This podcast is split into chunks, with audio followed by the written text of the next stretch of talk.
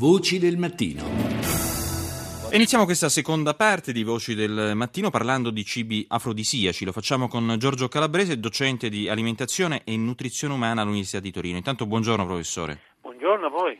Allora, professore, sono un mito questi cibi afrodisiaci o effettivamente esistono e soprattutto no. cambiano da uomo a donna? Bravo, esatto. Esistono delle possibilità di miglioramento di qualcosa che esiste non c'è nulla che faccia, eh, come dire, eh, dia vita a una cosa che è morta. Quindi il concetto di fondo è, è chiaro che ad esempio ci sono delle, degli alimenti che, abbiano, eh, che, hanno delle sostanze, a volte sono minerali, a volte sono vitamine, mm. a volte sono sostanze antiossidanti. Le faccio un esempio.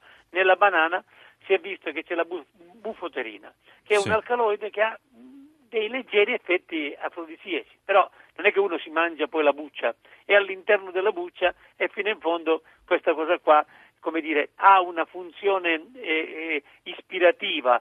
Qualcuno dice il caviale e il caviale è ricco di zinco, è vero. Allora lo zinco è fondamentale, uno perché fa aiuta la formazione dell'insulina di alcuni ormoni, un altro perché quando si forma lo spermatozoo lo zinco è fondamentale perché contiene il ferro, che contiene il fosforo e allora c'è anche una, un'ottima fonte di vitamina A e di vitamina E.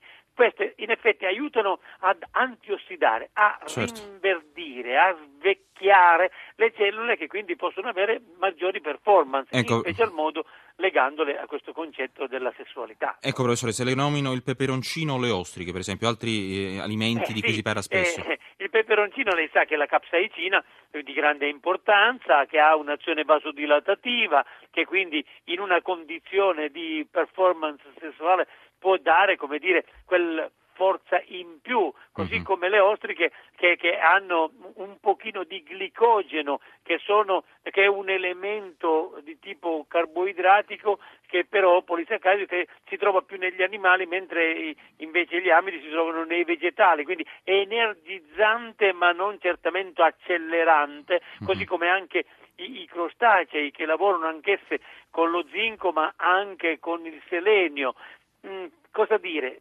Le dico un'altra cosa, ad esempio il mais, non contenendo il triptofano, ha la capacità di non dare troppo buon umore, troppa quiescenza e troppa, come dire, serenità. Ho capito, il ma cioccolato... eh, il cioccolato, per esempio, ecco, stava è dicendo... Molto ah... buono, la feniletilammina che ha con la teobromina che sono eccitativi e pensi che nel cioccolato c'è una molecola cui, a cui ho partecipato alla scoperta che è l'anandamide, che è una specie di cannabinoide, ecco, mm. non è proprio un Però... cannabinoide puro, ma ha un'azione direi di positività, eh, anche di angry, cioè di eh, come dire, di, di, di, favorisce un po' di rabbia, insomma. Ecco, sì, quella, quella, tensione, ecco, ecco. la tensione che c'è in, un, in, una condizione tra partner che hanno voglia di... Mm.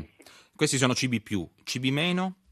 Ma ad esempio, devo dirle una cosa, sono un difensore no, degli amidi, della pasta, eh, se io mi mangio un bel piattone di pasta, eh, come dire, eh, ho più energia ma ho meno desiderio, cioè sono più tranquillo, più sereno, ecco, e direi la mangerei dopo, ecco, più che mangiarla prima. Sente, poi l'abbinamento tra cibo e alcol? Devo dirle, il, il mezzo bicchiere, il bicchiere di vino in un pasto non abbondante ci può stare.